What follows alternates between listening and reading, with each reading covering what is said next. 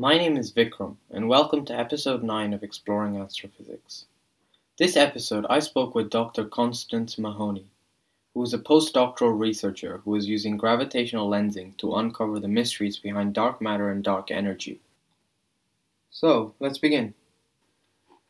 What part of astrophysics do you enjoy the most? It's a very difficult question. I mean, my favorite thing about my job is probably getting to learn new things all the time. Like, I mean, certainly during your PhD, you learn a huge amount. Um, and I'm in my first postdoc now, and you still, you know, every week you learn new things. And I mean, that's a really great thing about this job. What exactly is the research that you currently do as a postdoc?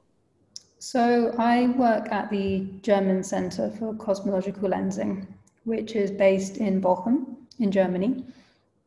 And um, we're focused on, on gravitational lensing, which it's a technique designed to learn about dark matter and dark energy.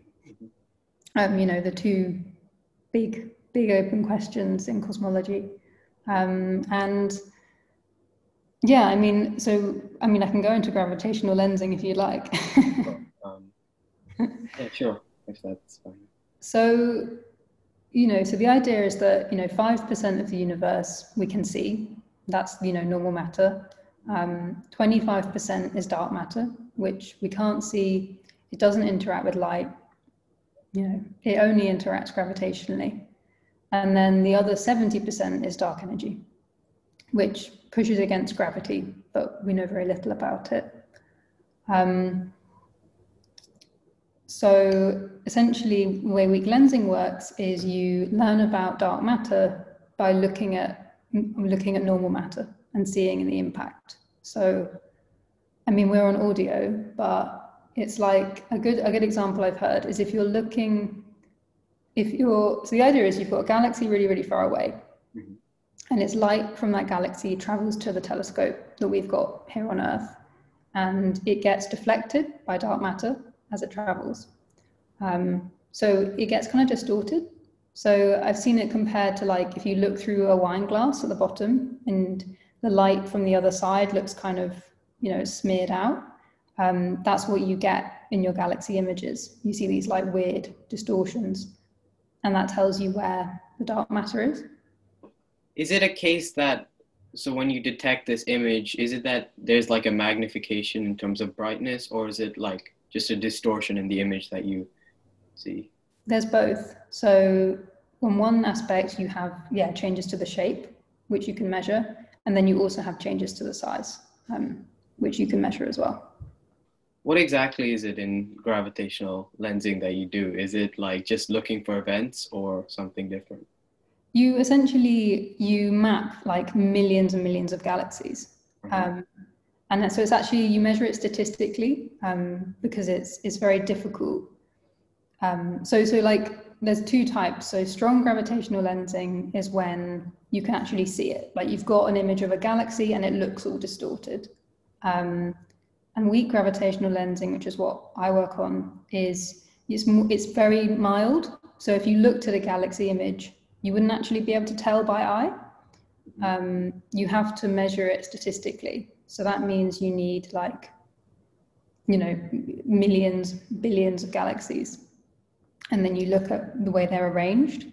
Um, so, I mean, most people look at how their shapes are orientated, because um, most galaxies are kind of elliptical shaped, and then, yeah, you see you see where they're pointing, and the assumption is that they should be randomly pointing randomly in different directions, but um, you know they don't. And that's where you know there's dark matter. So what exactly is the theory behind dark matter and why it's influencing like these galaxies? Is there any ideas or is it still a vague concept? It's a massive unknown. Um, yeah. I mean we just know that it's there essentially. Uh-huh. we know that it's there because it has an impact on things that we look at in the sky. Um, and i mean there are lots of like particle physics experiments trying to learn about like to actually find a dark matter particle mm-hmm. um, but they haven't found anything yet So you mentioned observing. Is this just through like telescopes and then them gathering light and then using the data from that, or is there other sources? Yeah, exactly. It's it's literally just you've got you know giant telescope, light reflects off the mirror, goes into the camera, and then you take those images, and then a lot of processing happens until you get to a a kind of catalog of galaxies, and you know of like positions and exactly where they are, and then you you do your analysis on that. Mm-hmm. So when you say analysis, is that coding? And so is that is that also what you're doing? Is trying to write code to analyze this stuff, or? Yeah, I, I code every single day. Um, I yeah, I'm essentially a coder. Like I I do the odd bit of pen and paper. Like I'll you know if I want to figure out how to do something, I'll read a, a paper that's been published and I might go through the equations. Um, but yeah, my I, essentially it's is coding. yeah, is this your main bit of research that you've done in like the field of astrophysics, or in your PhD, did you do something slightly different? Um, in my PhD, I I looked at so what you said right at the beginning, whether it's sizes and shapes um, of you know you look for distortions. Most people look at the shape, like how those are happening. And in my PhD, I looked at using the sizes. So like as an extra technique, can you look at the sizes of galaxies to measure the same effect? Um, and the reason you care about that is, you know, you get different errors, like systematic errors. Um, even if you've got two measurement techniques, you can compare them. So that's the idea. Um, so that was very weak lensing. And then I also, I actually did a PhD um, in cosmoparticle physics. So my other project was on neutrinos, mm-hmm. um, which are kind of invisible, very light particles. and um, yeah, that was that was a totally different project. So, did this project with the uh, size of the galaxies was that successful? Like, is that now used as an alternate measurement, or? Well, we found that it's actually not got enough power okay. to be used. So that that was the outcome of the research. It was essentially we couldn't, we didn't think it had enough power to be, you know, useful as an extra probe. Um, but the thing we did find is that it probably can help help you with your systematics. So you wouldn't do like a separate analysis of the shapes, oh, sorry, of the sizes, but you might do a joint thing with shapes and sizes. Yeah. Okay, yeah. Um, so could you uh, elaborate a bit on the neutrino research that you did? That sounds really interesting as well. yeah, I haven't actually thought about neutrinos for a while, but um, essentially, I mean, I don't know, I don't know where to start. essentially, um, do you know the standard model? Yeah. Um, yeah, so like the, the current model of particle physics, and it doesn't include massive neutrinos. Um, in that model, neutrinos um, are massless. Um, but um, it's been found that neutrinos actually do have mass from experiments. So that's kind of a huge, you know, uh, difference from the current model. So that's like a big change. And one, so everyone's really excited. Everyone wants to learn more about neutrinos. Um, and as a result, you know, you can learn about them in lots of different ways. So you can learn about them from like cosmology, because um, they affect how essentially structures in the universe evolve. And you can also learn about them from particle physics, you know, it, at like CERN, for example. Um, and so you've got all this different data. And essentially, my project was looking at how best to combine all that different data. Um, because yeah, you can't just add it together because they all have loads of assumptions in them. Yeah. So you need to kind of go through and like you know figure out what assumptions each experiment is making and then make them unified so that then you can combine them together. That's really interesting. So just going back to um, your more recent uh, recent work with like lensing, were there any like setbacks or challenges in your work in in your coding perhaps, and were they easily overcome, or are there are there still like problems in the way? I mean, all the time. like that's a, a very big part of um, being a scientist. Like there, you know, you're you're doing new stuff, or you're you know at the very least you're doing stuff that is new to you um, so there's always problems. like not, nothing ever works straight out of the box. Were there any like what are some of the examples of problems? Were any of them like really big that put a halt on your work or something, or took a while to overcome, perhaps? Yeah, I mean, a really big um, one thing that took a long time in my PhD was I don't know. Essentially, there was a there was a little factor in my code, like just a little number, um, and it was wrong. but it pops up all across the code. So you have to pick through, you know, this huge code base that you've built up over like a year or whatever, um, and you have to pick through and find exactly exactly where that is and where it's going wrong. Uh, and that took about a month. wow. So you know, you can have things that are really small and you just you just have to pick through them methodically yeah what kind of results have you gotten from your research so far and what results do you think you'll get in the future based on how progress is happening do you think so the really big thing in weak lensing right now is um, essentially there's a, there's maybe a tension between different types of experiments so there's a prediction from um, cosmic microwave background experiments, so experiments that look at the like radiation released just after the Big Bang.